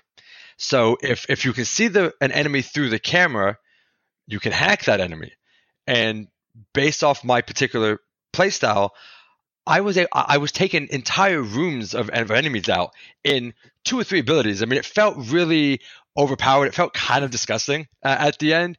I, I feel like if I had gone in with like a guns blazing ability or, or, or build, um, some of those combat scenarios would have taken much, much, much longer. It would have been much more difficult. I would have died. I would have reset. And um, no, I, I, I, really I enjoyed the game. Um, the ending was not at all what I expected. And obviously, I won't get into that here. Um, but I think it's a great game. I think there is a very good game to be had when they finish it. Um, when Cyberpunk gets around to finishing the patches, getting the bugs worked out, allowing console players to play the game, you know, at, at frame rates at frame rates that aren't, you know, Diablo 2 25 frames right. a second uh, frame rates. Um, no, it's a great game. I really liked it. I will play it again. I think uh, after the the whatever patch that is, maybe in a year or so, uh, play it again, go through it with a completely different build, and make different decisions because I feel like those decisions had an impact, and I won't know until I play it again or talk to people who have had a chance to to play the game and make di- different decisions and see what Yeah. endings other people get. I don't I don't know anybody else that I have talked to that's played it and beaten it yet. There's a few Megadite community members that are working their way through it, also on PC. So I'll have those conversations when it's when it's time, I suppose. But I liked it. it. It's a good game. It's not, you know, the genre defining game that I really was hoping that uh, CD Projekt Red was going to deliver. Um, I think maybe they went bigger than maybe they should have after Witcher Three. Witcher Three is a huge, huge game, um, and I think maybe they tried to go. The step between Witcher Two to Witcher Three was Yeah. massive, right? And I think they tried to do that again, and maybe this one should have should have cooked a Look, little bit longer. to- Super to do Mario that. Sunshine is a good game. It's not 64. It's not Galaxy. I get it. It is a good game. Developers that make goats can occasionally make good games. Yeah. Yeah, I guess. Uh, They all can't be. They all can't be. You know, ten out of yeah, ten. games. Cyberpunk They is can't a be. good game that I am- I c- almost Jeff almost played again this weekend. It's still on my Really? desktop. It's sitting there, and I, I was feeling the urge. You're never to go playing back. it again, Christian. You're never playing it again. You're never playing it again. Yo, no, play it again. Let them fix it. And it's a solid seven and a half out of Yeah. ten I think game. it's- It's Ain't a- nobody got time for that. I might go higher than that. It's I think it's a very good game that right now very few people can play, and I think that's a big problem. I agree. With it. In a world of it feels like seven and a half out of ten is not gonna get it done. For but but but okay. You know, I I um I can respect that. And I'm glad you enjoyed it for for sure. For me going into it, I was like, you know, I I don't think I'm gonna enjoy the tone of this world, but I'm certain that the mechanics are gonna bring me bring me the joy and i'm gonna love the way the interactions of everything all the systems fit together. And for me the sad reality is you have to love the tone right? Because the systems the systems aren't great. And that to me was the biggest disappointment. I thought there's no universe in which CD Projekt Red isn't going to nail the systems interactions and it's going to feel it's going to it's going to be a really interesting mechanical world, like how things, the upgrade paths, I'm going to be fascinated by all the, the interaction of all the stuff's going to be really cool. And I will move through it and kind of be able to, the, the tone will be more palatable because I'll be enjoying this, the interactions so much. And it turns out that the interactions I think are a little flat. The systems don't really work together that great. It doesn't, it's not doing anything special in that regard. So you kind of have to love the tone because what they're there to do is tell you that story. And I, I just, I'm so, I'm just completely uninterested personally. But I'm super glad you're enjoying it and have enjoyed it and completed it because, um, you know, I'm, I'm, I'm glad that things are enjoyable. All right. Christian Spicer, what's on your playlist? So I went back to the wonderful world of Valheim, which Berto, I think you might have mentioned. You said Valhalla, but I think it's because you already had said Valhalla, and then you said Valhalla again is great to play with friends. Did you have you played Valheim? Did I? Oh, okay. I have well, not. never mind. I, have not. And No, if I misspoke I- I- earlier, then No, Christian I- assumed I you have- it's misspoke, but you I'm did tired. not. I'm like, I'm playing Valheim. Everybody be playing Valheim. Um, No, Valhalla is the better of the two. Oh, no. Probably, maybe. I don't know. Uh, I have no idea. I haven't played it. I, I, have played nothing to speak on. uh, Valley Surf and Skate is what I played. I, my Val game. No, I'm just I don't- TNC, uh, very good game. Oh, well, Um, there you go. Surf and Skate. Yeah, isn't there a Valheim. Valley? Anyway, whatever. Go ahead. Sorry. we, I, I re- went back, played again with uh, my stream group of friends. That stream is still up on my Twitch. Both of those, I think, are still up. If you want to see our our misadventures, and it, it it remains a right game, right time, fixing those things. I played some uh, with friend of the show, big time Hollywood director, um, former. He did the show, uh, Totally Rad Show. Jeff, I don't know if you know it. Um, I heard it was the, incredible. yeah, where are those guys now? I only know what one of them's doing. Two Um, of them are very successful. Uh, but I played some with Dan, One and of- it was The third was- of them talks to you every week. oh, this is the most successful one. Thank you. that is a lot of friendship and love right there. I tell you what. The most successful person gets to spend 90 minutes plus in my ear holes every week.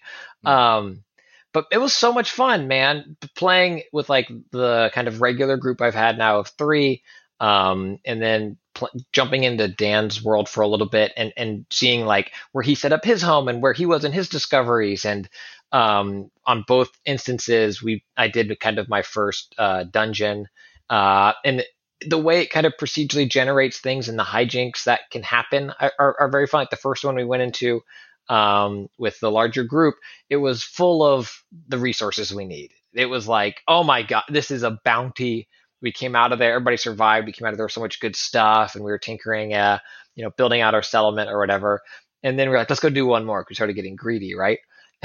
we went to the second one that we found because uh, JP had found like two on the map, and we go over to the other one and we go down, and it's just like two rooms, one skeleton, nothing there. it's like, what is this? It's like you load into it's like now entering whatever it's called, like the grave digger or whatever. Like it's like souls of the graves. And we were like, here we go. And it was like one guy's like, hey, eh. That's funny. There's like nothing good, but that experience was still really fun. And it has me clamoring. What I think Valheim has done really well now is that I'm clamoring to carve out time to play it solo so that when hmm. I get back on um, with the crew, I can be like, look what I did. Like, look at look at our kiln now. Look at our forge. Look, look metal weapons for everybody. You know, like right. that kind of stuff.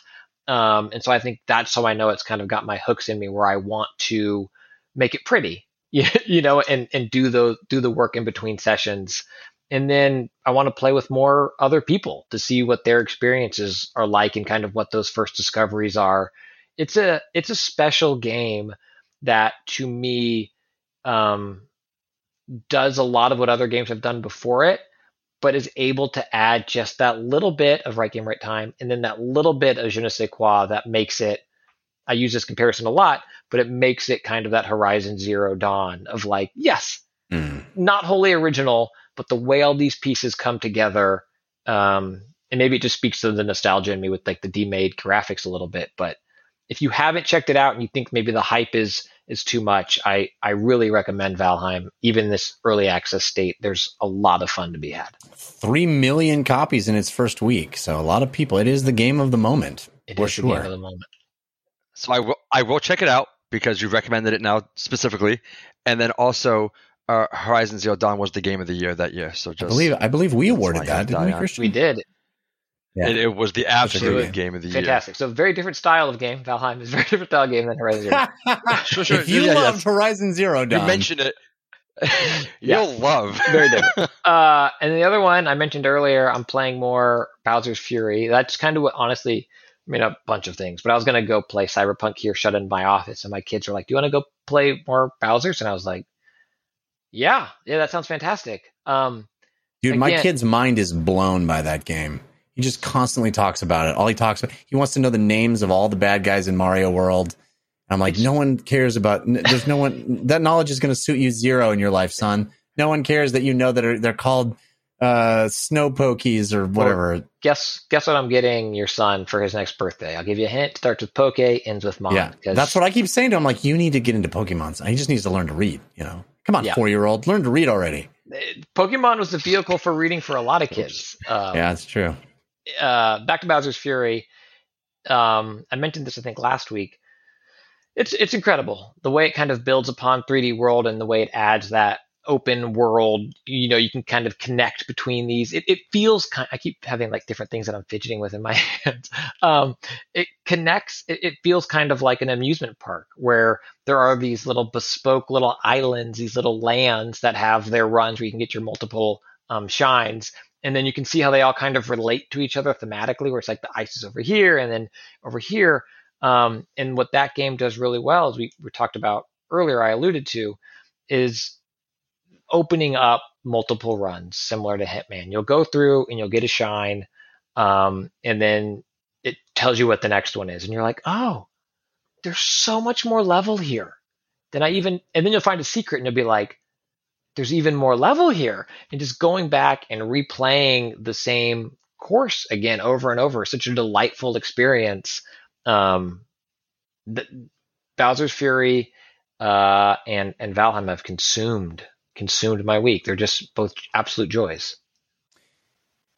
Sounds cool, man. Uh, yeah, I've been playing a lot of a lot of that game uh, with my son, as I said. Uh, but I've been playing a lot of other stuff too. Um, I finished Immortals: Fenix Rising this week. Um, I was about a little over forty five hours. Uh, lots of stuff I didn't do. Lots of things left undone. But I'm in love with that game. The end of that game is so good.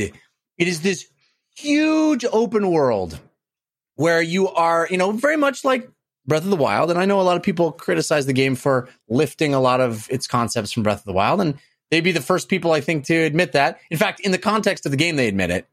There's one point very late in the game where you run into other soldiers and like some of their Mau Mau, their little, you know, random vocal lines. One of them, uh, you hear a soldier just go like, my weapon keeps breaking. Am I doing this wrong? You know, it's like clearly shouting out to Breath of the Wild. Um, nice. But uh, you know, you are the, ostensibly it's this big, you know, uh, Greek god pantheon thing, and you are uh, trying to uh, save four gods in, in each of the major continents. Uh, you are saving a god and then reassembling them in the hall of gods in the central central hub. Um, and then once you do that, and it's this big open world, you can do that in any order. It's, there's lots of things to do in the meantime to power yourself up, all kinds of, of these uh, vaults to go into that are puzzles that, you know, give you just numerous different kinds of currencies that'll level your character up and get you more and more powerful on a, a variety of ways. And then after you've uh, done all the gods, you unlock this central mountain, this big snowy mountain. You haven't been in the snow before at any point in the game. The snowy mountain opens up, and all of a sudden, the game becomes this linear ascent of this mountain. And it is so cool how they've built you up with all these traversal options and all these different ways that you can get around and do anything in any order and then the way, from a game design perspective, how they focus you in and make you ascend this mountain in a linear way. It's so cool. And it, it feels like this crescendo that is happening that brings you to the end of the game. I just, I was so enamored with, with the way the game ends. And then the final boss fight utilizes all the things that you've you've attained. It has all the gods coming in and and playing a part in the final fight. It's so great. I'm not going to spoil anything, but man, I cannot speak high enough of Immortals Fenix Rising. I hope that game gets a sequel. Oh. I absolutely enjoyed every single second I had with it from start to finish. It did not wear out its welcome with me at all. I just it constantly kept adding new wonderful things even toward the end that I thought were so entertaining, a, a, a pure fun experience. It's going to get a sequel, but before you can play it, Assassin's Creed One Remastered is going to come out. Yeah, you'll have to play yeah, that. Maybe. You know, the Assassin's Creed that nobody really wants, but yeah, everybody right. recognizes. Man, I, I, do you think you're going to finish that game, Christian? Yeah. So I tell myself yes, but no. I mean, it's like yeah. I want to finish it. I I legit want to finish Cyberpunk, um, so I'm looking at the release calendar coming up, and and maybe there's a time in there. I think I'm probably like two thirds through, um, yeah. and I've been mainlining. I think more so than you did in Immortals. So it's one of those games where like that's what I'm going to play, and then for whatever reason I don't. Um, I don't know. It's so good. It's it's next on my it's next on my bucket list. I've got it installed on on uh, on my Xbox but I, I, had to make a decision to play Assassin's Creed or Immortals, and I went with Assassin's Creed first. Uh, thematically, it just spoke to me more. Uh, but that's on my bucket list, and then I got to go back through and do Ghosts. I've just got a lot of huge open world games yeah. that I already don't yeah, have time. Big, big games. don't have time. I honestly think those are those are those are the ones that speak to me. It's just They're those great. big They're open world games. Those are what yeah. draw me yeah, in. I honestly yeah. think that if the character designs for Immortals were a little different, a little more realistic, and less exaggerated and cartoonish that more people would have taken to the game. I think honestly, I think that turned a lot of people off. Uh, I know there are people that don't like it because of how close it is to Breath of the Wild. You were never going to get those people, but I think there is a large group of people that maybe overlooked it because they they saw the the exaggerated caricatures of the of the characters and um, were turned off. And I think that's unfortunate. I, I'm really bummed out by that because the game is is very special. I think it's really good. I mean, it's it's it's what I wish Breath of the Wild was. I know it's blasphemy, but I, it's what I wish that game was. Um, Can I uh, admit something though? As I say, I don't have time because I keep I've mentioned around it.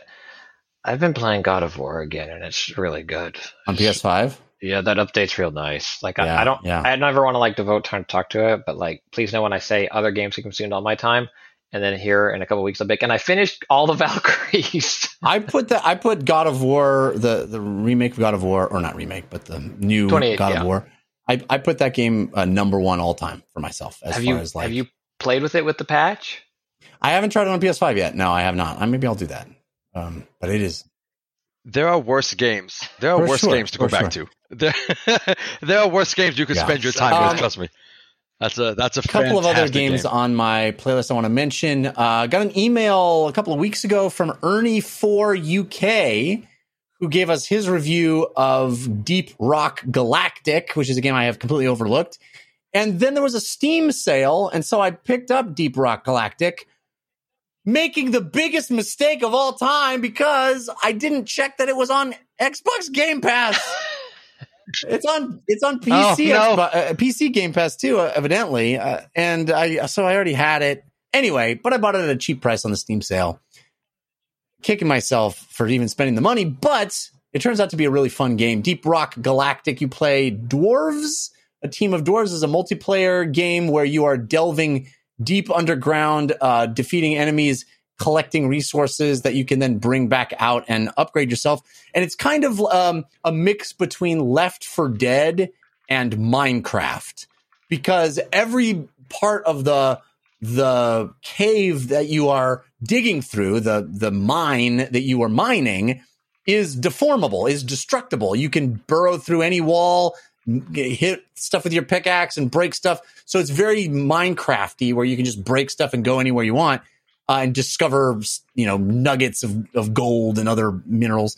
But there's and, and there's bad guys waiting for you that you have to get through. But there's also this cool like um, classes. You have different classes of doors. There's four different classes that can do different things in different ways, and you need a sort of diverse team in order to be most effective. And uh, specialists in various ways can do cool stuff. And man, it was fun. It was fun. I too was playing that game with friend of the show Dan Trachtenberg. So you know he uh he has no loyalties to either of us, Dan. Dang, um, he's been stepping. I I I had iron that could have been being smelted at that yeah, very well, he moment. was he was he, you know he whoever smelted dealt it. I think is what happened. Um, he uh anyway we we had a really good time. I was playing with uh, several folks. Uh, I enjoy it. I enjoy it. I don't know how much I'm going to stick with it. I hope so, but it is definitely one of those uh, great multiplayer games that is fun with with a, a, group of friends. You have a common task, you have a common goal, and uh, getting to it is a challenge, and it is is really fun. It lets you figure out how to do things in cool ways. Like one of the classes literally lets you create platforms. You have a gun that shoots platforms, so you can burrow through walls and create platforms. You can really be creative in how you approach a level and the way you go through it, and then you get to the end and you do the thing and then you have to escape and get your way back out as lots of monsters and bugs and stuff are crawling around. You have to attack them. Um, it's cool. And there's also this one uh, game mode that I thought was so neat. You you know you have this big mining machine and you have to connect pipes in certain ways. And when you connect the pipes, they create these grindable rails. You, you can grind like a skater or a, a you know an inline skater or a skateboarder uh, so they create these like quick roller coaster rides all around these underground tunnels. And so you'll, you know, you'll be fighting and it'll be like, oh, there's a, a, a pack of enemies that have come all the way on the other side. So you just hop on a thing and you grind and you can shoot as you're grinding. So clever, so fun. That's Deep Rock Galactic, a, a really fun multiplayer game. Digging it. And then finally, uh, I got an early code to a game that's entering early access. I think as you're listening to this, it should have already be out. I think the 24th is when it's released. Uh, it's called Fights in Tight Spaces. Uh, this is very much my jam. It is a card based, turn based strategy game where you are you are a martial artist in an action movie, very uh, akin to something like a um, a Superhot, where you're kind of choreographing an epic fight scene step by step. It reminded But this me time, of like John Wick Hex in some regard, also like yeah, different with the card mechanic, but similar and kind of how you mentioned it's Superhot, where it's like what you do and when you do it matters. I love seeing action games um, broken down like this. What is it? And and God, I just lost it in my head. Deconstructed, right? It's like food Yeah. deconstructed. It's like here's the bun, here's the patty, here's the lettuce, here's the tomato, and that's what this looks Yeah. like. It looks really cool. and it's a cool. It's it's this three quarter perspective in these very small, you know, tight spaces. It's right there in the title, uh, but everything's uh, desaturated. There's no color. It's all these sort of white, um, just the the shell of things. You know, you'll be in a garage and there'll be a car there with an open, you know, hood and a engine sticking out, but there's no color to it. It's all white. It's all abstracted, and all of the enemies and you are silhouettes, but three dimensional. It's like you are, you know, you can see the tie. Uh, it's it's uh, almost like this kind of cardboard cutout look, but 3D. And there's a variety of enemies. Some of them are like, you know, using blow torches. Others have guns and baseball bats and all kinds of stuff. And you got to take them out. And the way you take them out is you play cards. And so it's very much a card based attack system. Go fish. no, you, you you have attacks on a card. Uh, you have movement on a card. So it's like Hearthstone. Like you only have certain am- amount of mana, not called mana here, obviously, but a certain amount of, of cards you can play on a turn, and you have to figure out the most effective strategy in order to, you know, you can slip around a guy and then force him. He like he has an attack queued up, and you see where it's going to land, and you can move out of the way, and then his attack will actually hit one of his buddies. So it creates these really cool, you know, Jackie Chan style uh, attack sequences. And then when you finish the level, you can hit a replay and it does everything smoothly. So it really looks like a choreographed fight scene. I mean, it's not quite as smooth as you would want, but it's got dynamic camera angles and it, it makes it all look, you see the fight that you stepped through, you know, turn by turn in one fluid motion and it it's a pretty slick idea. And it is also a roguelike. So you're you know like slay the spire or something you're ascending through each room and you have a finite amount of of health. So you're trying to get as far as you can to the end of the the level by you know taking as little damage and beating up all the guys. Very cool. Great aesthetic. Really great idea. Great concept. It's in early access so they're going to continue to refine it. I hope they figure out a way to make the replay feel even more cinematic because it's it's pretty cool now but i would love to see the you know it's still a little herky jerky between uh the rounds between the turns and if they could figure out a way to smooth that together and re- really make it feel like a fight scene that would be so awesome I'd love like like maybe the next version of this to be like raid uh IP'd, right? Because like cli- or like Dredd Oh, yeah. 3D, like climbing the towers Yeah. just made me think of like you know putting. I'd love to see Judge Dredd in that style of thing, and you're beatboxing your way, not beatboxing. That's a, but you know what I mean. Fighting Yeah. your way up up the floors, literally and figuratively. Yeah, this game looked really really cool. Um, and it was all mouse and keyboard. Like you're clicking on the cards. I couldn't quite Yeah. make out the interface of kind of how you're playing and stuff. Yeah, I mean, it, it supports a controller, but it, you're everything you do is by clicking on cards. You can rotate the camera around to get a better view of what, but it's all you know, it's all turn based, grid based. You know, you can move to this square. They're going to attack that square, so you better get off that square. But there's somebody blocking you, so hopefully you have a card that lets you slip by a guy or rotate a dude or grapple and throw. And it it uses the environment, so you'll have like a you know um, headbutt or something where you grab somebody's head and slam it on something. And if they're near a wall, you'll slam it into the wall. If they're near the hood of a car, you'll slam it down on the hood of a car. It's con- context sensitive like that. Really, really cool game. Again, it's called Fights in Tight Spaces. It just went into early access, so it's discounted on Steam. I recommend it. I mean, it's very much my jam. I love card based battle systems, and this one is unique and different and really fun. Very cool. All right. Uh, let's thank our third sponsor, which is Ritual. Oh my gosh. Do you know what's in your multivitamin? Do you take a multivitamin? You should be taking a multivitamin. And you should know what's in your multivitamin sugars, GMOs, synthetic fillers, artificial colorants.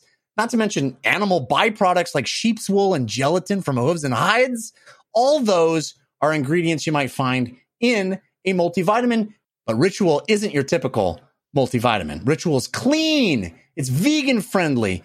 It is made with key nutrients and forms your body can actually use with no shady extras. My wife's been taking Ritual for months now. Uh, Ritual first launched as a a women's only supplement or designed specifically for women. Uh, they have since added other formulas, a formula for men, a formula for teens. So there's women, men, and teens. Uh, these are scientifically developed to help support those different life stages, which is pretty cool. Uh, my wife loved her ritual because she didn't need to take it with food. That's one of the big things about ritual multivitamins. Even sensitive stomachs don't have to you don't have to worry about taking them with food. You can take them with or without food. Uh, and they fill in the gaps in your diet. It's great, including they have vitamin D3 in them. Uh, you always know where the nutrients come from thanks to Ritual's one of a kind visible supply chain. So they tell you everything about it, completely transparent, which is great. And uh, because it's subscription, it's easy. It comes right to your door every month with free shipping. Always. You can start, snooze, and cancel your subscription anytime. And if you don't love Ritual within your first month, they'll refund your first order. You deserve to know what's in your multivitamin. That's why Ritual is offering listeners of DLC 10% off during their first three months. Visit ritual.com slash DLC to start your ritual today. That's R-I-T-U-A-L dot com slash DLC. All right. That's going to do it for this episode of DLC. We do have parting gifts coming up, so stick around for those. But Chris Berto, thank you so much for being here. It's been so, so much fun talking to you. Thank you so much for having me. It's been a it, has been a pleasure. Actually, uh, I was I was really nervous. to be perfectly honest with you guys, uh, you guys run a tight. You guys run a very tight ship, not uh, unlike uh, what we have going on over at Megadad. So, uh, quite quite the yeah, the, you know the dress code so that we enforce. So uh, the it's it's there's a lot of oh, requirements. My goodness. You know, no, I'm I'm I'm glad you had a good time. Tell folks where they can yes. keep up with you and the things that no, you do great. online.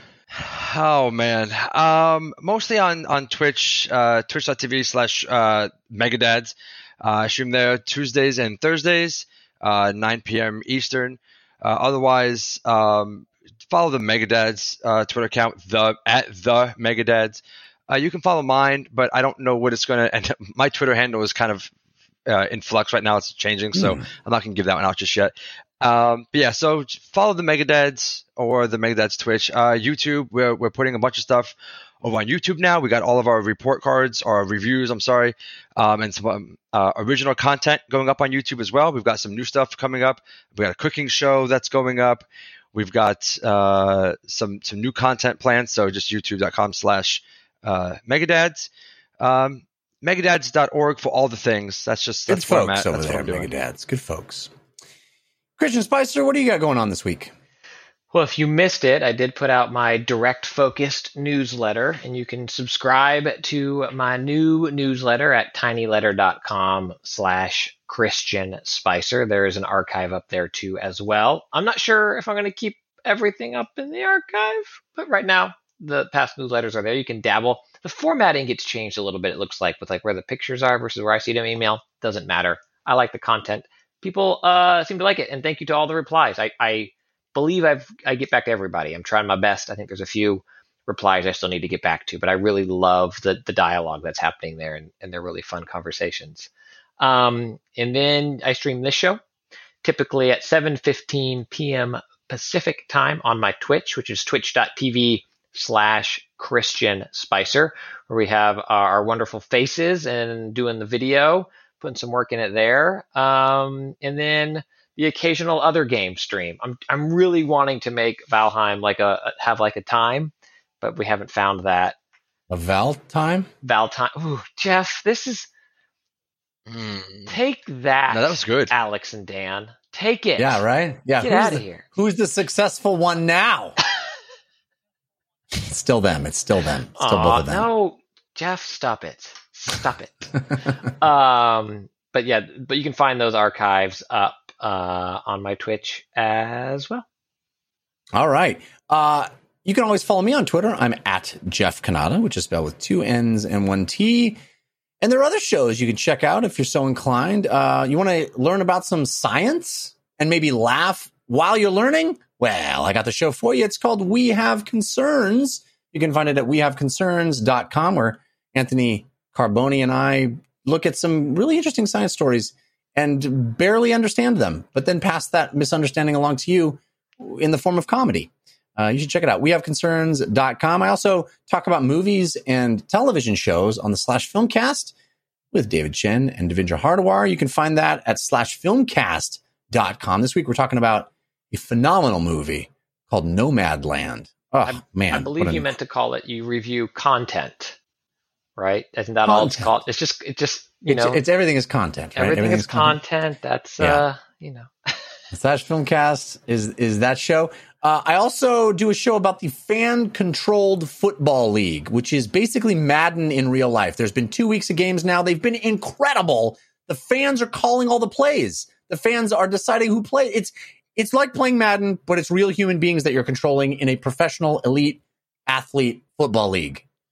You got to check it out. I do an official companion show on Thursdays at 2:30 p.m. Pacific time at twitch.tv slash FCF. Check it out. It's tons of fun. Um, what else? You can buy a cameo, cameo.com slash Jeff if you want a limerick. I feel like there's other things. Oh, Dungeon Run. Check out the Dungeon Run. We're trying to bring it back. We're working real hard. Find the Dungeon Run on YouTube or as a podcast by searching for the Dungeon Run. All right. Let's wrap the show up now with our parting gifts. Hey, give us a suggestion. Of what to do this week. Give us a parting gift. This is your parting gift. Berto, do you have a suggestion to help people get through their week? Uh, yeah. Um, so besides podcasts, um, last year I really got into audiobooks. Um, I used to have before I moved, uh, I had like a forty-five minute commute, uh, and my podcast feed I didn't have too much on this, so I'd run through that, you know, by Wednesday, and I would just have 45 minutes each way and then traffic and snowbirds and stuff like that. So I, I got into audiobooks and I've been recommending audiobooks to a lot of people. I, I just sit in the car for, you know, hour and a half plus each day. And, um, there are apps out there. I use the library app, which is fantastic. Things like Audible work, but it's for me, it's it's cost prohibitive. It's just way too expensive um, to do through Audible. But um, yeah, I use I, I use the library app. Oh, Libby, um, right? I'm actually I'm just finishing yeah, up. Yeah. Yes, Libby. Um, I am just finishing up uh, one of the Star Wars books. Um, I don't ever read or listen to anything good. It's all, it's all just kind of like nerdy uh, novels and stuff like that. So I, I, have in the last year I've gone through the entire excuse me mm. the entire Witcher series. I listened to that whole thing. Um, I've listened to um, probably 10, 15 Star Wars uh, books nice. in the last uh, 12 months. Um, Ready Player One and Two, I listened to back to back. Um, yeah, no, it's just a great way to. If you're, you're stuck in traffic, I I can't listen to talk radio. I hate the actual radio, and um, I don't have a lot of music on my phone. I have no music on my phone actually. Um, and when I'm done with podcasts, I'm like, all right, well, put on put on a book and uh, I, am able to listen to books at, at work sometimes. I, I kind of have my own kind of cube. So if I'm not out running about the hospital, I can just put in a, a book great. and just kind of listen. Yeah, and so, li- yeah, the Libby app is huge. Yeah, like you said, it, it, you know cost prohibitive. Audiobooks can be expensive. You can get them for free with a library card. Mm-hmm. All you need is a library card. It's phenomenal. The Libby oh, app fantastic. will rent you audiobooks. Is what I did when I had my eye surgery. I listened to audiobooks on the Libby app almost exclusively because I couldn't look at anything. It was great. Yeah. I just don't have time. I don't have, I, I can't read. I get comfortable right. and I fall asleep. Yeah. So I'm like, no, I'll just listen to it because I can't sleep Christian in the car. Spicer, what is your parting gift? Uh, dispersed camping. It is. I don't know what that is. So dis- dispersed camping is um, camping where there's not a campsite. Um, so you want to go to like a national forest or the Bureau mm. of Land Management, and it's it's allowed, you know, encouraged anywhere. You gotta watch Nomadland, dude. I, it's it's queued up. Also, just to make that. sure, I wasn't talking like did you hear uh, Scorsese's comment about how Netflix calls everything content? That's what that was in relation to Oh, that's what that was reference to. I did not catch that. No. Yeah, he was like, they, everything's just content to them. I make movies. I don't make content. Uh, whatever. Um, but yeah, it's it's uh, dispersed camping. It's free, and it's a little sometimes can be hard to do because you're off the grid. You know, so you'll actually need to download a map or have a paper map. But essentially, in a national forest, you can just camp anywhere. That's how you get these postcard style campsites. Um, Yeah. They encourage you to also use, how you get eaten by bears. But go ahead. they encourage you to use like uh, fire trails, and you, you're not supposed to disrupt the nature. So you, if someone else has camped there before, there's maps and resources you can find online of where there is a, a fire pit, if you know fires are allowed, and how to get to certain areas and stuff like that.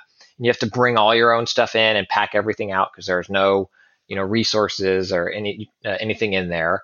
But it is absolutely absolutely beautiful. We took. Um, our our off-road rig to Trona Pinnacles, which is about three hours outside the greater Los Angeles area. I think it was Star Trek Three was filmed there. Um, a bunch of music videos as well. It's like crag. It used to be a, a, a, a lake, you know, millions of years ago, and there's like these pipes or like just rock formations that were built up in under the water all these uh, years ago that are still there, and it's it's very otherworldly.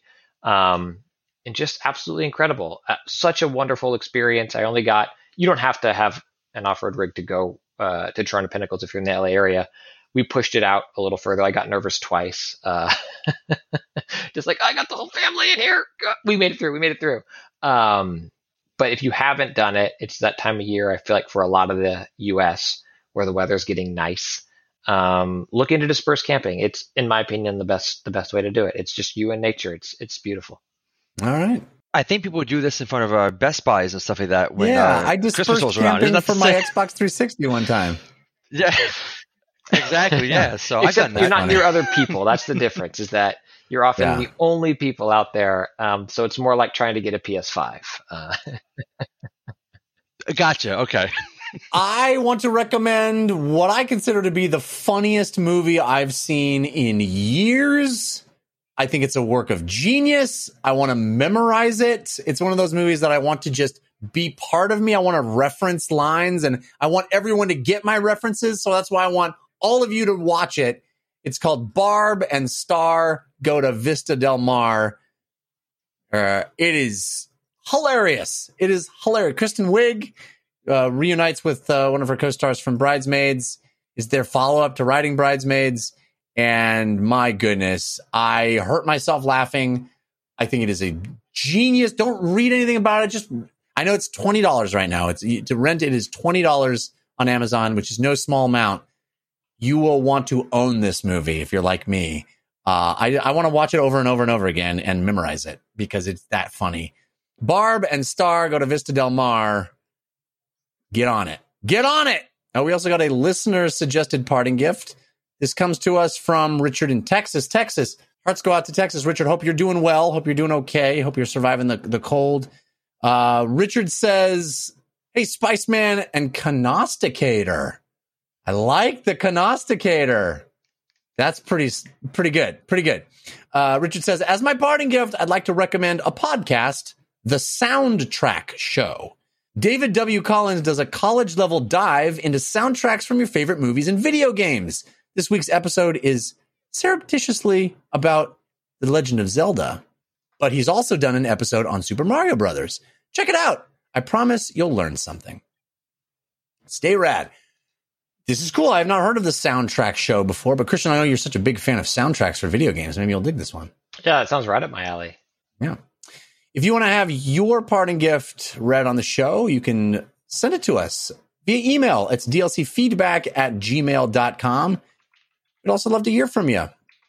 That's going to do it for this episode of DLC. Thanks again to Chris Berto and Christian Spicer for hanging out with me.